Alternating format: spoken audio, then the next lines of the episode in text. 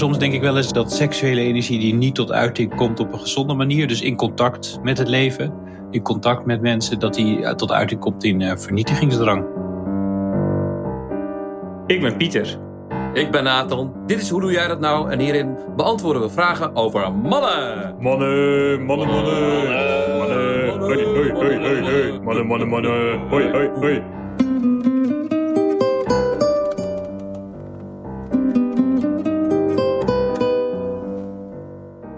Hey Pieter, hoe is het? Hey Nathan, hier alles goed. Ik ben uh, gelukkig weer fit. Was je niet fit? Nee, ik, uh, nou, ik, ik griep gehad. In de vorige podcast klonk ik ook nog uh, heel snotterig. Dat merk ik dan niet eens. Nee, ik ben zo vitaal, hè, weet je. Ik ben nog maar, ik ben natuurlijk ook tien jaar jonger dan jij. Dus ja, ja, ja een griep, dat stelt niks voor, voor mij. Oké, okay, ja, maar sowieso vallen fysieke dingen bij andere mensen je nooit op. Dus het is ook, het is ook iets van mij wat ik verder geen last van heb. Je bent eigenlijk niet zo geïnteresseerd in andere mensen? Of, of dat... Nou, om eerlijk te zijn, maar we hadden het over jou. Eigenlijk vind ik mensen minder interessant dan ideeën en processen. Dat is wel zo. Oké, okay, ja. verandert dat nu je ouder wordt meer? Dat het meer ideeën worden of meer mensen? Ja, dus, dus vroeger was het natuurlijk vanuit identiteit en zo en onzekerheid meer gericht op mensen. Maar om bij te zijn. Maar ik merk al, en soms is het ook lastig dat ik... Uh, dus ik werk graag met mensen en ik vind het coachen heel leuk en het trainen en ik vind het contact heel leuk. Maar eigenlijk ben ik meer benieuwd naar wat ze nou beweegt en hoe ze nou denken en doen dan per se in de mensen zelf. Dus ik onthoud ook nooit namen van studenten en zo. Oké. Okay. Maar ik vind het wel leuk hoe ze zich ontwikkelen en dat het onthoud ik dan wel. Dus ik ben eigenlijk een mensenmens, maar dan heel geavanceerd. Je, je bent wat, dat wat de mens ontstijgt. Wat ontstijgt aan de mens, maar wel uit de mens ontstaat. Ik, ik, is... ik, ik, post wel eens, of zet onder mijn handtekening zo'n zo'n hele bij de hand uh, opmerking van Eleanor Roosevelt of van Plato. Een beetje bij de hand. En dan staat er van smart people uh, discuss ideas. Uh, medium people of zoiets, mediocre people discuss events. En small minds, is het niet people? Small minds discuss people. En weet je wie dat laatst ook getweet had? Nou? Wier Duk. Oh. Of all people. Oh, Telegraaf collega, oud Telegraaf collega. Ja, nou, ik ken hem helemaal niet van die tijd. Maar een mooie ambitie van hem. Nou, moet hij, moet hij vooral doen. Ja, maar, ik geloof dat eigenlijk niet dus zo. zo. Schopenhauer was een enorme roddeltante bijvoorbeeld volgens mij. En uh, dat is toch ook wel een great mind. Ja, het is, ook, het is ook niet. Je hebt die mensen toch nodig. En je hebt ook, net als dan vind ik Bill, Bill Bryson zo leuk. Die zegt ook van ja, al die ideeën van al die grote denkers komen allemaal voort. Omdat ze een keer niet konden poepen of struikelden in het tuintje. Of de verkering uitging. Dus mensen zijn natuurlijk hartstikke interessant. Maar we waren nog even bij jou, uh, vriend. Je was beter. En, uh... Ja, ik ben wel eens beter. Maar toen ik ziek was, had ik een leuke documentaire op Netflix gekeken. Dat is wel een aanrader. Dat is Stoots, heet dat? Of Stutz. Oh ja, ik weet niet hoe je het uitspreekt. Ben er al begonnen. Ja, over Phil Stutz. Dat is een, ja, eigenlijk een, een, psychiater van de sterren in Hollywood. En John Hill heeft met hem een soort uh, documentaire op, um, over zijn ideeën gemaakt. En daar zitten best wel wat dingen in die heel nuttig zijn. Die ook wel resoneren, denk ik, in het soort in de manier hoe wij werken met cliënten. Dus bijvoorbeeld vanuit liefdevolle aanwezigheid. Dat is, dat is, is gek, maar dat is dus nog steeds niet vanzelfsprekend. En zeker niet toen hij begon. Kan je dat even uitleggen? Want de luisteraar vraagt zich nu af, wat bedoel je daarmee? Uit liefdevolle aanwezigheid. Er is echt een hele school geweest. Dat is steeds minder. Maar die zei van ja, je moet een soort afstand bewaren tussen jou en je cliënt. Een soort. Uh, En dus dat betekent ook niet te veel affectie en uh, laten zien omdat je de persoon moet zelf zijn problemen oplossen. Dus je moet er een soort professionele afstand toe verhouden. En dat betekende vaak ook dat mensen niet werkten met compassie of liefde of hoe je het noemen wil. Terwijl waar wij mee werken is, gaat echt heel erg vanuit liefdevolle betrokkenheid. En met wij bedoel jij? Nou, bijvoorbeeld eh, mensen die opgeleid zijn in de Phoenix School um, of met lichaamswerk. En ik denk trouwens ook wel steeds meer reguliere psychotherapeuten. Ja. Um, dat die steeds meer wel werken vanuit een, uh, ja, een professionele betrokkenheid. Je moet wel begrenzen. En hoe, hoe, hoe uitzicht dat? Hoe, wat krijg ik dan als ik bij jou of misschien ook wel bij mij zou komen? Nou, wat je krijgt is dat je ook van mij leert met liefde werken. En dat leer je als eerste in de relatie. Want uh, dat betekent dus dat ik wel mijn liefde toon of mijn liefde inzet. En ja, dat is meer energetisch. Als therapeut als, therapeut. Ja. en op die manier ben ik wel betrokken. Ik ga de problemen van anderen niet oplossen. En, en wat doe jij dan? Wat, wat doe je dan letterlijk tegen, met zo'n, uh, in, zo'n contact? Nou, ik, dat betekent dus dat ik met mijn energie heel bewust bezig ben. En hoe een, Mhm. een contact dat als het goed is merkt, is dat er uh, ruimte is om liefde te laten stromen. En dat is natuurlijk iets heel vaags. Dus ik doe iets in mijn energie waardoor dat kan. Weet je dat dit heel erg nu even raakt waar ik mee bezig ben ook weer? Oh ja? Ja, en ik zit, met- ik zit ergens met een, en dat ga ik maar gewoon delen, met, met wel een conflict, is dat ik werk dus ook zo, misschien wat minder bewust dan jij, omdat ik misschien opgeleid ben in of omdat ik sowieso al zo ben, hoewel niet per se geïnteresseerd in mensen, maar wel vanuit eh, liefdesenergie of vanuit energie. Dus ook met coachings bijvoorbeeld van studenten, waarbij er dus in zo'n gesprek, waar één per blok of één per jaar zelfs maar, dus heel veel eh, gebeurt, kan gebeuren en het heel fijn is. Mhm. Maar ik nu zelf denk, en collega's die, die, die hadden het er ook al over, van eh, ja, je kan nu wel een soort van eh, therapeutische houding aannemen. Of dat zeiden ze niet, dat maak ik ervan. Maar wat, wat is de follow-up? Want je kan niet zomaar dan niks meer doen. Dus vanuit de coaching of therapeutische coaching, of wat jij doet of wat ik privé doe, dat is het heel logisch, want er zit er een, een lijn in. Maar als ik op school dit zou doen, dus ik ga in liefdevolle aanwezigheid, energie met iemand aan het werk, ik laat er van alles zijn, maar vervolgens zie ik die persoon weer niet meer een jaar of een half jaar. Ook omdat die persoon misschien zelf alweer in een andere shizzle zit. Omdat ze er niet om voor betalen. Ze hebben er niet per se om gevraagd. Het wordt je aangeboden. Het hoort er een beetje bij. Dan denk ik, oh, je moet het ook ergens wel eens zijn plek geven. Je kan, je kan niet zomaar ermee gaan strooien op school. Nou ja, en dat is wel subtiel, maar dat heeft meer met de contracting, contractering te maken. Of wat je van tevoren afspreekt, dan of je liefde kan werken. Als ik tegenover iemand in de bus zit, kan ik deze energie bij wijze van spreken ook inzetten. Nee, maar die, dat contract is dus onhelder eigenlijk. Dat bedoel ik. Dat contract is, van mij uit is het misschien van, ah, eh, dit, eh, liefdevol, noem maar op. Maar vanuit de ander is het contract, nou, eh, ik heb problemen, eh, los het even op. Of eh, nee, ik moet hier toch zijn, want het hoort erbij, en et cetera. Dat is best, en dan hebben we ook nog groepscoachings, hè? kun je je voorstellen. Nou, dat, dat, dat, nou, dat is allemaal Nee, ja, maar dan is het meer een kwestie van helder krijgen. Dat gaat voor mij niet over. Ik snap wel dat er verwarring op kan ontstaan, maar er ontstaat ook verwarring over bijvoorbeeld warm werken en liefde, liefdevol werken. Het kan best wel als ik een sociopathisch persoon tegenover me heb, dus iemand die eh, bijvoorbeeld makkelijk manipuleert, dan werk ik wel koud. Hè? Maar dat betekent niet dat ik niet liefdevol aanwezig ben. Maar dat betekent dat ik wel streng ben in mijn begrenzen en dat ik absoluut niet Ja. heel weeg of warm ga praten. Ja. Want dat is soms gewoon nodig. Dus het kan best wel zijn dat je vanuit compassie heel ehm, directief bent en duidelijk. Het is een beetje net zoals bij opvoeden van kinderen. Je kan best wel een strenge, kritische ouder zijn, maar wel vanuit de garantie dat de relatie eh, Ja. in stand blijft. Zoiets is het. Ja, nee, dus ik loop er dus tegenaan een beetje dat ik denk van, oh, mijn manier, en misschien eh communiceer ik het ook zo door, dan moeten we nog eens goed naar kijken eh, van nou ja, in hoeverre zich dat verhoudt tot het contract wat we eigenlijk met die studenten sluiten. Ja, en dan ook helder inderdaad van waar ligt de van tevoren, nou ja, afhankelijk van het doel, wel helder leggen wat je allemaal weer in hun handen legt aan het eind van het uurtje, bij wijze van spreken. Precies, precies. Want zouden we weten van, nou, ik zie jou sowieso, dat kan helemaal niet hoor, elke eh, twee weken of elke maand of wat dan ook. Voor degenen die dat willen, en misschien gaan we er ook wel heen. Dan, dan heb je daar een soort van afspraak over, van zo doen wij dat. Maar ah ja, als iemand af en toe naar binnen vliegt en dan weer naar buiten vliegt, is dat toch, eh, toch even, nou, moet het nog wel wat schuifjes misschien draaien. Ja, dus hij werkt ook wel liefde, met liefde en hij bespreekt gewoon een aantal tools die gewoon heel handig zijn voor jezelf. Hij, en twee belangrijke concepten is liefde, ja, die hij je ook bewust maakt vanuit nou ja, hoe je daarmee dat bij jezelf kan opwekken, dat gevoel. Heeft een soort geleide meditatie daarin, maar ook in, als het gaat over dankbaarheid en levensenergie. En dat zijn belangrijke thema's die best wel vaag zijn vanuit het cognitieve psychologie. Want je denkt geen levensenergie. Daar moet je je lijf echt bij betrekken. Ja, En het leuke is, er zijn natuurlijk allemaal meditaties, dankbaarheidsmeditaties, liefdesmeditaties. Maar ik kan me voorstellen dat een hele groep mensen is die daar een beetje allergisch voor zijn. Die daar eh, dat, ja, dat maar zweverig gedoe vinden. En het leuke is, hij is een eh, New Yorker. Hij heeft zo'n Brooklyn accent. En het is best Ja, wel leuk om zo'n meditatie, liefdesmeditatie, geleide meditatie in dat accent te horen. Het wordt er gewoon wat toegankelijker van. En hij is ook heel grappig. En hij is ook heel kwetsbaar. Dus hij vertelt ook over zijn eigen thema's. En daarin zie je dat iemand als John Hill echt wel ehm, een tijd in therapie is geweest. Die zich heel bewust van wanneer zijn psychiater op dit moment een spelletje met hem speelt en uit de intimiteit blijft. Ja. En dat is het leuke van als je een tijdje in therapie bent geweest, dat je dat, daar ook een gevoel voor krijgt. dus je moet stuts kijken als, of stuts is fijn voor jou als, Als je zelf vast voelt dat je vastloopt in het leven, maar een beetje allergisch bent voor, eh, voor zweverig gedoe. En als je eigenlijk wil weten wat een eh, therapeutisch bewustzijn is eigenlijk. Dat, dat zit daar ook wel in.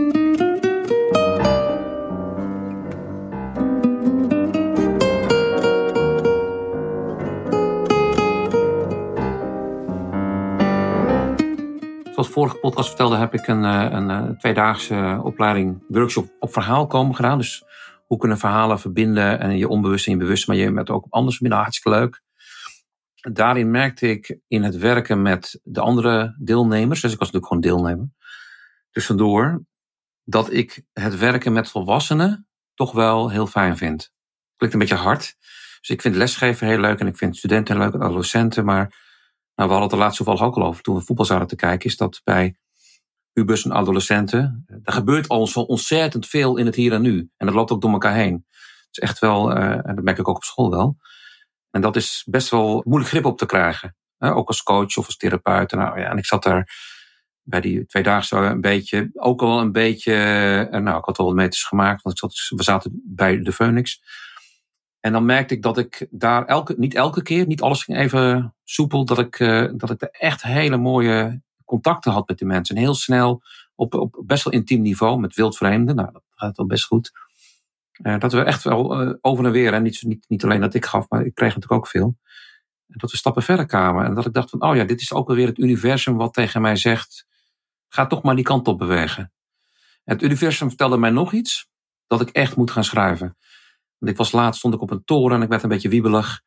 En ik dacht, ja, god, hè, in theoretisch, wat, wat zou er gebeuren als ik hiervan afspring? Nee, ik dacht even, hé, hey, dat kan ik doen. En dat heb je mensen wel vaak als je op een toren staat met hoogte. Ja. Al dan niet met hoogtevrees. En dat, dat vond ik best een, een interessante, spannende, enge gedachte. En toen dacht ik, nou, hoe, wat moet ik hier nou mee? Uiteraard niet springen, want dat wil ik helemaal niet. Uh, maar wel dat ik nu lang genoeg gesjoemeld heb. Dus ik uh, met, met, met nou ja, half thuis zitten, roepen dat ik een boek schrijf. Dus ik ben uh, maar meteen begonnen toen ik thuis was. Dus uh, nou, het, het project uit huis gaan, zoals ik het noem even, even wat het thema van het boek is. Vooralsnog, dat, daar heb ik al over gehad. Dat, dat gaat verder. En een andere is, want volgens mij herhaal ik me nu, is dat ik ook mooie films heb gezien. maar dan in de bios. En de ene was Closer. Oh ja. Over twee jongetjes Oh, die wil ik ook nog zien, ja. Leuk. Ja, een Belgische film. Uh, twee jongens van een jaar of twaalf. Die een intense vriendschap hebben. En echt zo'n ontzettende jongensvriendschap met, met klooien en doen. En die komen dan in een nieuwe levensfase terecht. Die gaan naar de middelbare school. En dan komt alles op het spel te staan. Loyaliteit, verraad, uh, wantrouwen. Ook weer levensenergie. Uh, al dan niet juist afgeknapt. Nou, dat is, en ik ga er verder niks over vertellen. Maar het is heel mooi, heel prachtig er ook rauw gedaan. Dus kijk dat. Ook weer, kan je ook gewoon therapeutisch kijken. Als je denkt, ik heb geen excuus om te kijken. Nou, doe je het zo. Dan kan ik lekker in je eentje gaan. En de andere was een week ervoor. Een beetje toeval, omdat ik eh, de regisseur goed vind. Injaritu was Bardo. En dat gaat dan weer over een man van een jaar of zestig. Die, ik kan het ook weer niet helemaal uitleggen. Maar die in een bepaalde staat van zijn. Uh, zijn leven herleeft en voorbij laat komen. En, en daar de kans krijgt om daar andere beslissingen in te maken. Nou, wat je trouwens ook met, met verhalen kan doen. En dat is sowieso een cinematografische ervaring. Maar ook die zou je zeker als man van die leeftijd ook kunnen denken: hé, hey, hoe is dat voor mij? Oké. Dus, dat, uh, dus dat was. Uh, ik, kan, ik kan nu elke week ga ik één keer naar de film. Dat is fijn. Oh, leuk. Ja, ik heb ook zo'n cinefiel. Ja, ik moet weer eens, uh, moet weer eens gaan. Ja, ook in Deventer heb je cinefiel. Ja. En iets anders is dat wij iets leuks samen gaan doen, Pieter. Zeker.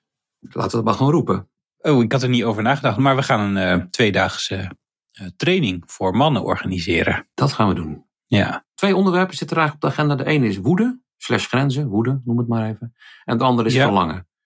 Ja. Uh, dus één is heel erg vanuit jezelf en de andere is wat kom je tegen. Nou, daar heb je al best wel wat ervaring in, hè, met trainingen. Ja, en ook hoe ze elkaar versterken. Hè? Dus, dus um, ja. onderdrukte woede onderdrukt ook verlangen. En uh, je hebt uh, die energieën nodig. Die voeden elkaar. En daar gaan wij, daar gaan wij een heel mooi programma van maken, waar je heel veel gaat doen. Jullie, of jullie mannen. Ja, of je man kan je erheen sturen. Je kan de man erheen sturen als je zou willen. Je kan het als cadeautje geven, indirect aan jezelf.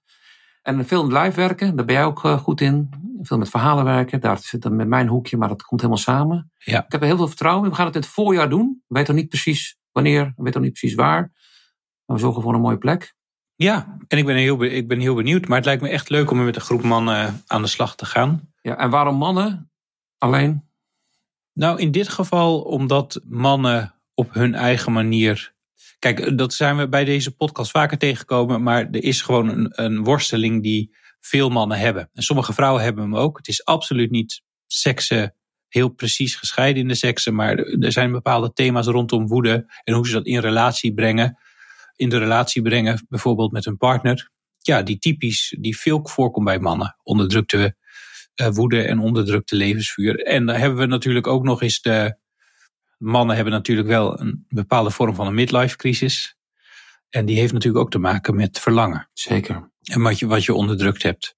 Dus ik denk dat, er, dat er rondom die thema's zijn er heel veel dingen die fijn zijn om uit te zoeken met alleen maar mannen. Die, die, veel, die je eigenlijk niet wil uitzoeken met, uh, met je partner bijvoorbeeld erbij. Of met vrouwen erbij. Maar die je wil uitzoeken met mannen onderling. Laat die mannen maar een keer voor elkaar zorgen. Dat is denk ik ook andere energie. Precies. En het is ook gewoon lekker om af en toe even in de, in de mannenenergie te zitten. We kunnen nog niet veel het programma vertellen, want dat weten we gewoon nog niet. Maar ik heb er heel veel zin in. We gaan, uh, we gaan uh, nu, vanaf nu ontwikkelen. Ja. En, uh, en jullie horen het de volgende keer. En dan gaan we heel erg op de, op de trom blazen. En hopen dat we veel mannen komen. Precies. En kunnen ze al mailen of zo naar hoe doe jij dat nou als interesse Ze hebben? gewoon mailen en dan zet ik ze wel op een, op een lijst. Hoe doe jij Yes. dat nou? gmail.com. Dat gaat misschien nog veranderen. Maar meld je maar en dan, dan gaan we. Dan mail ik je of mail Pietje als we meer weten. En uiteraard melden we het hier. Hey, en nog even terugkomen. Dan moeten, gaan we lekker naar de vragen toe. Maar nu echt. Woede, verlangen. Nou, dat komt dan zo samen. We zagen uh, van de week won Marokko uh, een wedstrijd uh, bij het WK. Dat is, ja, voor de luisteraars vorige week. Enfin, hier op Mercatorplein sloeg de vlam in de pan. Dus de vreugde sloeg om in woede. Tenminste, die energie veranderde. Dus er werden dingen kort en klein geslagen en geschreeuwd. En toen hadden we het er ook laatst even over. Uh, dus ik, ik opperde van, oh ja, dat hart staat dan helemaal open vanwege die winst. Ze hebben gewonnen, dus word je heel blij. Dat kennen ze misschien niet zo heel goed. Dat weet ik niet. Uh, ongeremde blijdschap. Je zit er wel wat schaamte op. Maar omdat het hart open staat, het is maar een theorie. Op dat moment, hè, dus het staat sowieso open. Hoeft er maar iets te gebeuren. Iemand rijdt met de auto over elkaar op plein bijna over je voeten heen. Of het slaat om in woede. Want dat kennen ze misschien wel goed, missen mannen nogal. En dan ben je ook nog met z'n allen. En voor je het weet staan ze met z'n allen op een auto in te hakken. Wat dus ook gebeurde. Of op fietsen. Ja. En jij zei er nog iets bij over, uh, over energie, hè? Gisteren. Jij had het over eigenlijk een soort van seksuele energie. Die misschien onderdrukt is. Die, die, die niet tot uiting is gekomen. Ja, ja, ja. Maar ja, dus dat is wel heel psychoanalytisch. Maar soms denk ik ja, wel eens dat, er, uh, dat, dat seksuele energie die niet tot uiting komt op een gezonde manier. Dus in contact met het leven. In contact met mensen. Dat die uh, tot uiting komt in vernietigingsdrang. Ja. En seksuele energie is in zekere zin levensenergie, hè? Ja. Dus het gaat niet per se om seks. Het gaat erom dat je je mannelijkheid of je vrouwelijkheid of wat dan ook je hele lijf in kan brengen. Dat je je lijf kan inbrengen, dat je je eigen grenzen wil opgeven. Dat je op wil gaan in het grotere geheel. Ja. Ja, ik denk misschien dat het wel kan omslaan in vernietigingsdrang. Ja, dus of je nou Marokkaans bent of Nederlands, dat maakt eigenlijk niet uit. Maar zeker mannen en nog meer dan vrouwen misschien kunnen, daar, uh, kunnen, dat, kunnen dat misschien nooit geleerd hebben. En dan, dan wordt het verwarrend, want dan is er euforie. Dat zie je voor niks bij. Als Ajax kampioen wordt, wordt ook heel Amsterdam kort en klein geslagen. dus ergens gebeurt er iets ja, met die energie. Ja, en hooli- ja. ja, het is een heel raar fenomeen, hooliganisme. Ik, ik vind het ook heel boeiend. Uh, niet prettig natuurlijk. Nee. Maar het is ook wel boeiend dat die behoefte dan ontstaat. Ik ken hem zelf niet. Ik vind het echt wezensvreemd. Ik, ik ben zo snel mogelijk weg bij zulke groepen. Maar ja, dus het zijn voor mij ook wel theoretische verhalen. Snap je wat ik bedoel? Voor mij niet helemaal. Ik ben absoluut geen hooligan. Ik ga ook überhaupt niet naar voetbalwedstrijden. En ik kan wel redelijk goed blij zijn. Maar ik heb wel één keer meegemaakt. Toen was ik verslaggever van de Telegraaf. En dan stop ik met anekdotes. Hoor. Dus in 2000. Het was heel heet in Amsterdam. Uh, Koninginnedag en de treinen uh, reden niet. Dus ze hadden gewoon gestopt, trein niet meer want het is te gevaarlijk. Mensen gingen op het spoor lopen, coupeeën vol. Oh, dat was ja. onverantwoord. Dus Ja. het centraal station was afgesloten. Alleen niemand wist dat in de stad. Dus iedereen kwam s'nachts met zijn zatte harsen terug om het Rembrandtplein, Rijksplein, Vondelpark richting Centraal. En er stonden ME'ers rondom het station. En er stonden wel op van die borden, maar er hadden natuurlijk geen social media. Mensen hadden überhaupt nog niet eens sms misschien. Stonden wel, ga terug, het station is afgesloten, zie maar. Er was geen oplossing voor ons nog. Maar goed, al die zatte knarren, die wisten dat natuurlijk niet. Die lopen er tegenaan en die zien een paar ME'ers staan. Nou, voor je het weet, loopt, dat gebeurde zo vlam pan. Dus matten, vechten. En ik stond ertussen met mijn perskaart. Maar op een gegeven moment was het front verplaatst, wat dan ook. En ik stond op de verkeerde plek. En ik was op dat moment nog heel objectief. En ah, jongens, doe dat, dat toch niet? En ik snapte die ME ook nog wel. En wat. Toen kreeg ik één keer een pets in mijn rug van een ME met een knuppel. Die, die mij niet had gezien van de voorkant of wat. Ik stond op de verkeerde plek. En alsof ik permissie kreeg, was ik meteen in de actiestand. Dus meteen wilde ik ook een steen pakken of iets om tegen die ME'ers te gaan wachten. En ik heb er later nog wel eens afgevraagd, wat is dat dan dat ik dan zo'n switch maak en helemaal ineens een omzwaai maak binnen een seconde, omdat ik een pets in mijn rug heb gekregen?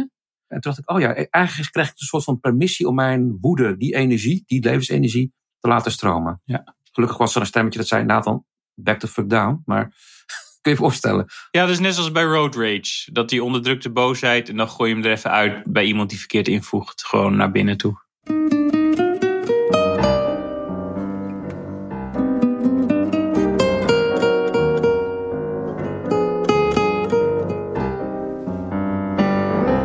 Hey, we gaan naar een vraag toe. Of een kwestie.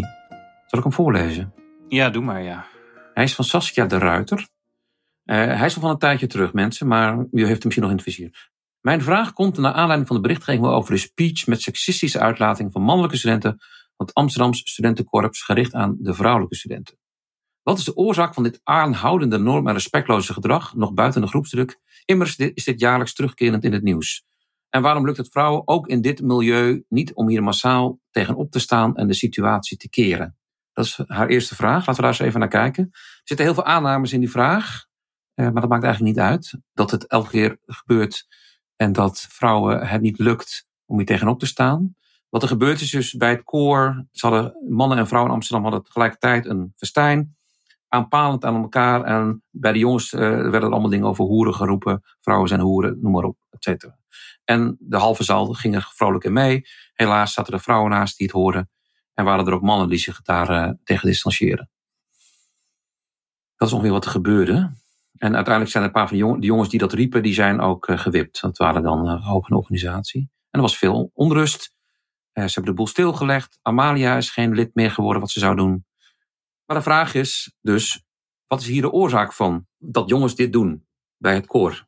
We kunnen wel verklaringen gaan geven. Maar het eerste wat ik wil zeggen is. Mannelijk gedrag bestaat gewoon uit een soort eh, verdeling. een normaal verdeling. En dat betekent dus dat we altijd, vind ik, voorzichtig moeten zijn met algemene verklaringen waarom mannen dit nog steeds doen. Of jongens in dit geval. En dat is vaak met excessen. Dus in het algemeen zijn de normaalverdeling van bijvoorbeeld IQ en psychiatrische en ook volgens mij mentale problemen is veel breder bij mannen dan bij vrouwen. En dat betekent dus dat er bij mannen veel meer excessen ook zijn. Ja, aan de goede kant, maar ook aan de slechte Ja. kant. En ja, die excessen komen naar voren. En je kan dat niet extrapoleren naar, eh, naar alle mannen, denk ik. Dan is haar tweede opmerking wel interessant, want ze, ze heeft er nog een vraag achter. En die, die gaat ons nog wat verder brengen. Dit is ook weer een retorische vraag, maar het maakt niet uit. En keuren we, slash de maatschappij, dit grensoverschrijdend gedrag, seksisme en gewelddadige ontgroeningen in het bijzonder af, omdat het buiten het verwachtingspatroon valt ten aanzien van hoger opgeleiden. Immers komt seksisme en grensoverschrijdend gedrag in verschillende vormen in alle lagen van de bevolking voor. Dat is een tussenzin.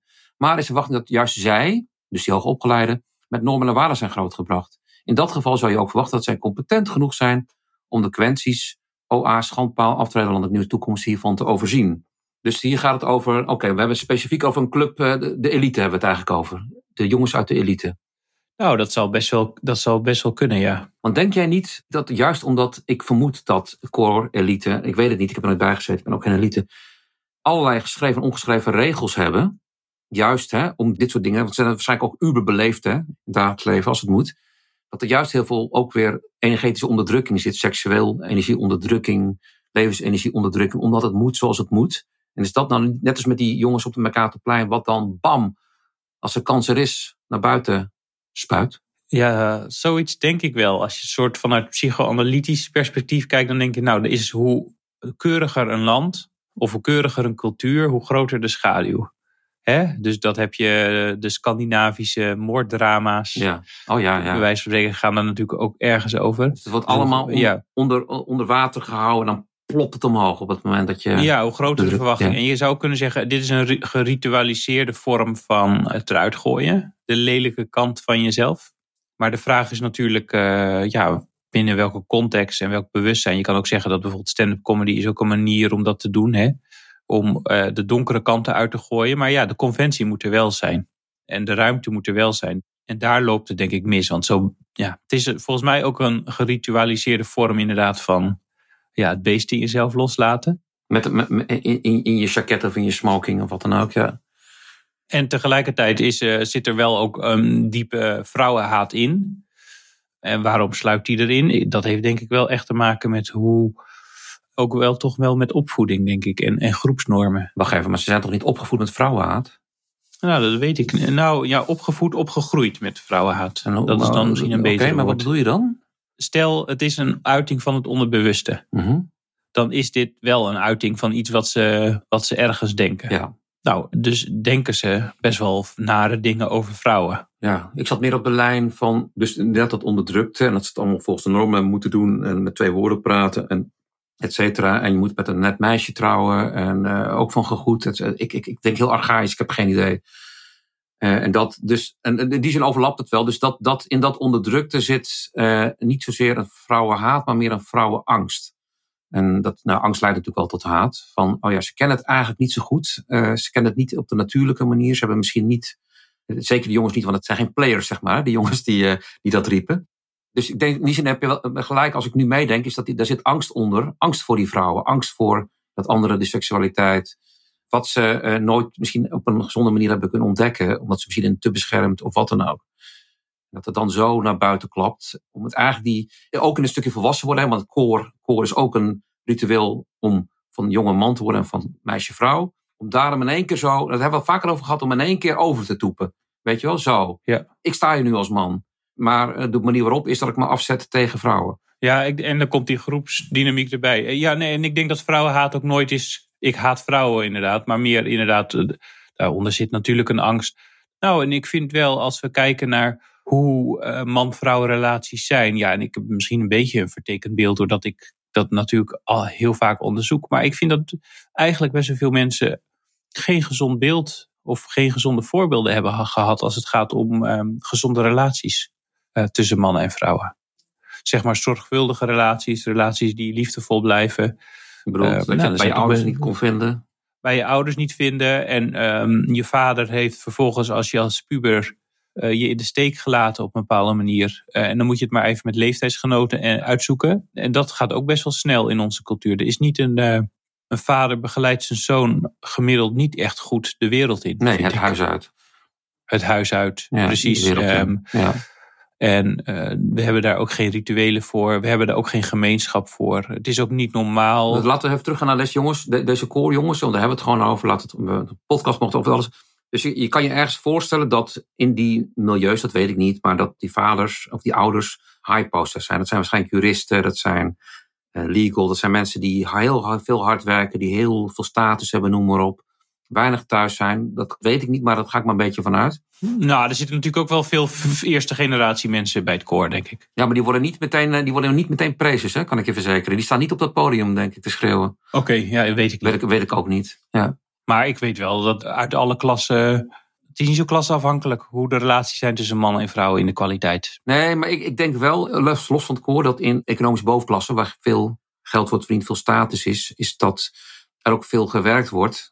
Misschien niet met oud geld. En eh, bij mensen die de keuze hebben gemaakt, of zo in gerold van nou, weet je wel, zeg maar de middenkader, docenten zoals ik, wat dan ook, die, waar de druk wat minder hoog is, de ambities, geld misschien zo'n rol speelt of status, dat je dus ook als vader letterlijk veel meer tijd en energie hebt voor thuis en voor het proces van eh, uit huis brengen, wat misschien niet heel bewust gaat. Dus die absente vader, dat kan iemand zijn die zijn vrouw en kind verlaten heeft, maar het kan ook iemand zijn die eh, vooral op de Zuidas rondhangt of de Rotary. Zeker. Zeker. Of bij vrienden of bij. eh, En die tegen zijn zoon zegt, piep niet zo, met een man. nee.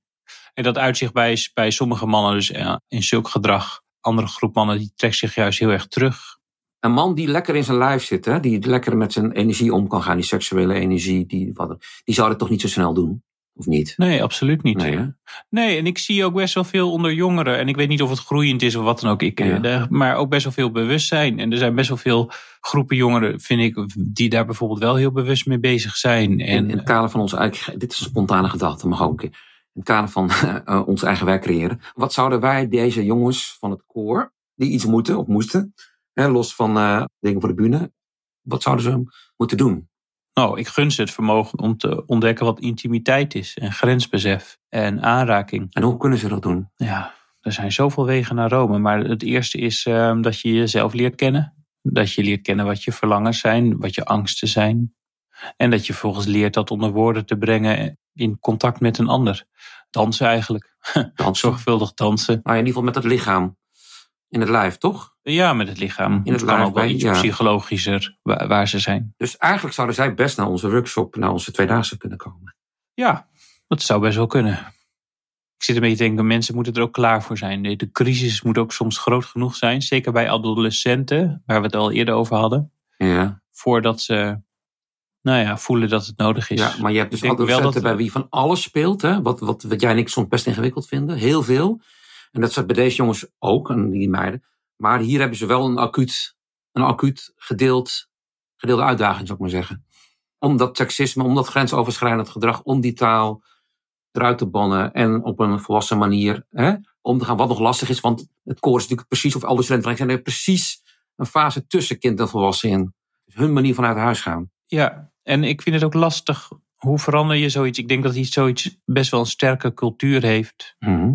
Dus ik zou ook niet weten hoe je dat zou aanpakken. Ik zou zeggen van ja, de relatie met zeg maar de, de mentoren en de oudere mensen, de oud, oud-leden, dat die een belangrijkere rol kunnen spelen. Dat is ook, was ook zo, hè, meestal. Is, ze hechten er best wel aan ouders ook. Niet voor. Precies. Ja, en, ja. eh, dus, eh, dus daar zit natuurlijk een sleutel. Maar op de lange termijn denk ik gewoon echt de relaties tussen vaders en zonen moeten echt eh, verbeterd worden. Ja, want die vader, nogmaals, om het samen te vatten, die heeft de taak, wij maar even systemisch, om die zoon uit huis te brengen. En leren om te gaan met de wereld, vrouwen, energie, alles. Ja, of seksualiteit. Kan natuurlijk ook met mannen zijn. Ja, Als je- eh, niet letterlijk, maar hè, wel van oké, zo gaat het. Ja, daar is altijd wat te doen. En voor de ene meer dan voor de andere. ja. En als dat niet gebeurt, dan heb je kans dat jongens het echt gewoon bang worden van vrouwen. En dat soort dingen gaan schreeuwen. Ja, bang en gefrustreerd. Ja, dat loopt allemaal door elkaar. Ze weten het vaak zelf, denk ik niet. En ik hoop dat er, eh, ik zou het ze gunnen dat, ze, dat er een andere cultuur ontstaat. Maar dat, ja, dat ontwikkelt zich ook vaak alleen maar op het tempo dat, er, ja, dat mensen het willen. Weet je, daar kan je niet heel hard aan trekken. Nou, en dan heb je nog een andere schuif, daar hebben we het nu niet over. Dat is natuurlijk groepsdruk. Eh, maar goed, dat is, dat is dan niet helemaal. eh, dus daar kan je ook wel iets mee en daar kan je ook iets aan doen. En dat kan, dat gebeurt, jongens. De cultuur verandert. Nou, en dat gebeurt. Er zijn toch hartstikke veel leuke mensen die bij het koor hebben gezeten. En, Ontzettend eh, veel. En, en er zijn ook, ons- ik denk dat driekwart van die gasten die meegeschreven heeft als ze het hebben gedaan, echt denken van, wat deed ik? Precies. Weet je wel? Dus, dus in die zin is het evenement zelf ook wel weer een mooi leren proces, denk ik. Maar goed, ik ben een knor, ik mag er eigenlijk helemaal niks over zeggen. Ja, Ik denk dat jij ook een knor bent. ja, zeker. Het had me achteraf wel leuk geleken hoor. Eigenlijk. Eh, ja, het denk, ik denk er ook wel. Ik, ik denk dat ik mijn weg wel had gevonden. hey, eh, we zijn nog een beetje aan het eind gekomen. Nou, dan lijkt me het goed om af te sluiten met een oproep aan vaders om, eh, ja, om hun zoon niet zomaar in de steek te laten als puber. Maar daar kan jij misschien de volgende keer wat meer over vertellen als vader Zeker. van een Ah, zoon die het huis it. uit is gegaan. En ook de zoon, hè, je hebt het recht om het bij je vader ook. hij heeft je op de wereld gezet, daar mag je hem dankbaar voor zijn. Maar je, hebt, je mag het ook bij hem komen halen. En niet halen met het opgestoken vingertje, maar gewoon de tijd nemen, de plek nemen en zeggen: hé hey, ouwe, hoe deed jij dat nou?